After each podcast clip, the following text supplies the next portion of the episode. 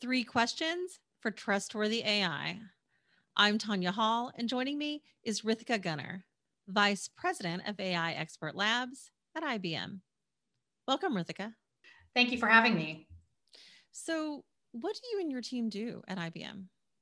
I have a team of thousands of consultants, and our job is to work with customers every day to make their outcomes that they want real using our technology you see AI implementations of all types across the globe. What role does trust play in moving an AI project from experimentation to production?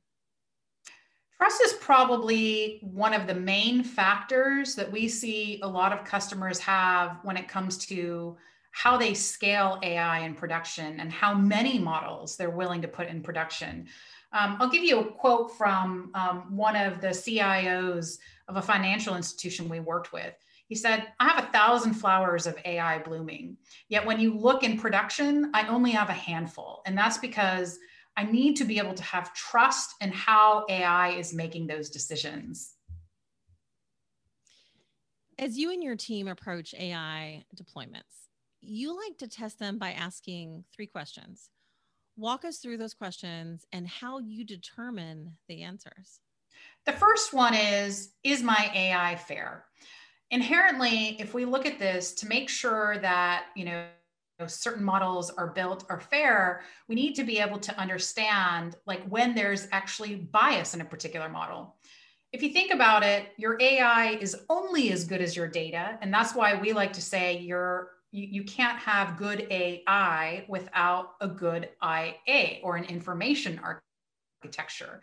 Inherently, if you look at data, data itself is biased. So when you look at the models that you're building on data, there is a lot of work to be done to one, detect the bias, and two, when you detect bias, to be able to mitigate that bias. Now, there are a lot of tools that exist in the market that actually detect bias as you're building models, but the important thing is to be able to do it at all stages of the AI lifecycle, from when you build it to when you're actually testing it to when you're in production and that steady state in production. So the first question we always get is, is my AI fair?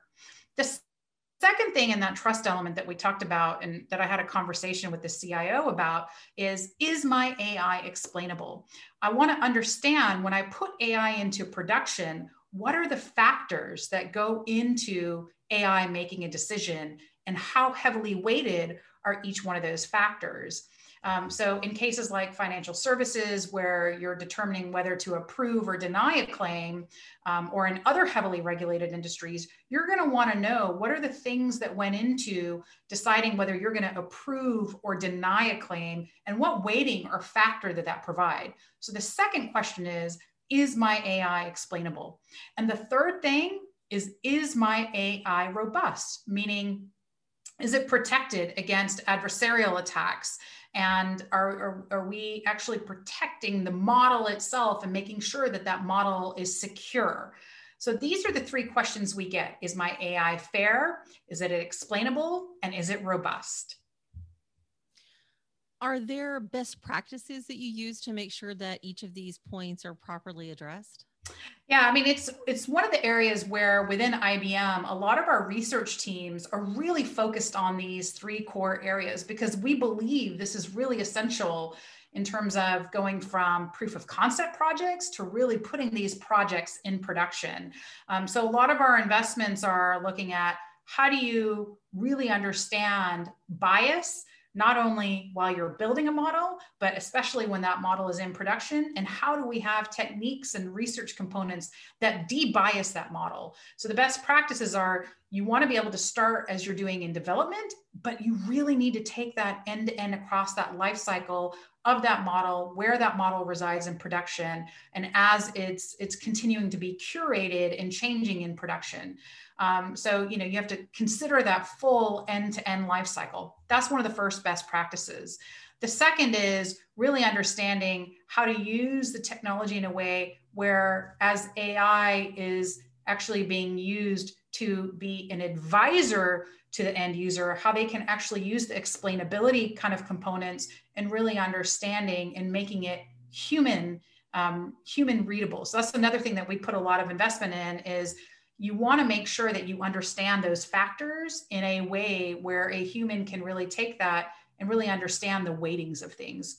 Um, so it's understanding the whole life cycle, really kind of understanding what it means to make it consumable for um, the human who is on the other side of that um, to understand how explainability is working.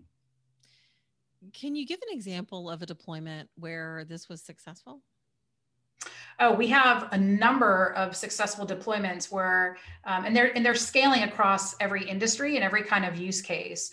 Um, but in one of them, we're actually using um, explainability and bias detection, um, especially in, in the times of um, George Floyd and, and human rights, to be able to detect where there may be biases in hiring decisions and how organizations can self correct that and how they can determine even factors that went into hiring decisions. So we're seeing that as a use case that's that's um, pretty hot right now and that's scaling across multiple organizations especially in the wake of wanting to be able to have very fair hiring practices across many organizations so, what's the key to getting AI infused into the overall workflow? What message does the C suite need to embrace? I think um, it's really about not just building the AI, but making sure that we're really creating that trust and transparency as we put the AI into production applications and processes. Trust and transparency is the core to scaling out AI. Ritika Gunnar, Vice President of AI Expert Labs for IBM. If somebody wants to connect with you, what's the best way they can do that? You can reach me on Twitter at um, at Ritika underscore Gunnar or connect with me on LinkedIn. And of course, you can always visit our webpage at www.ibm.com forward slash Watson. Sounds good. Thanks again for joining us, Ritika. And find more of my interviews right here on iTunes, YouTube, Spotify, Stitcher, or at tanyahall.net. Thanks for watching.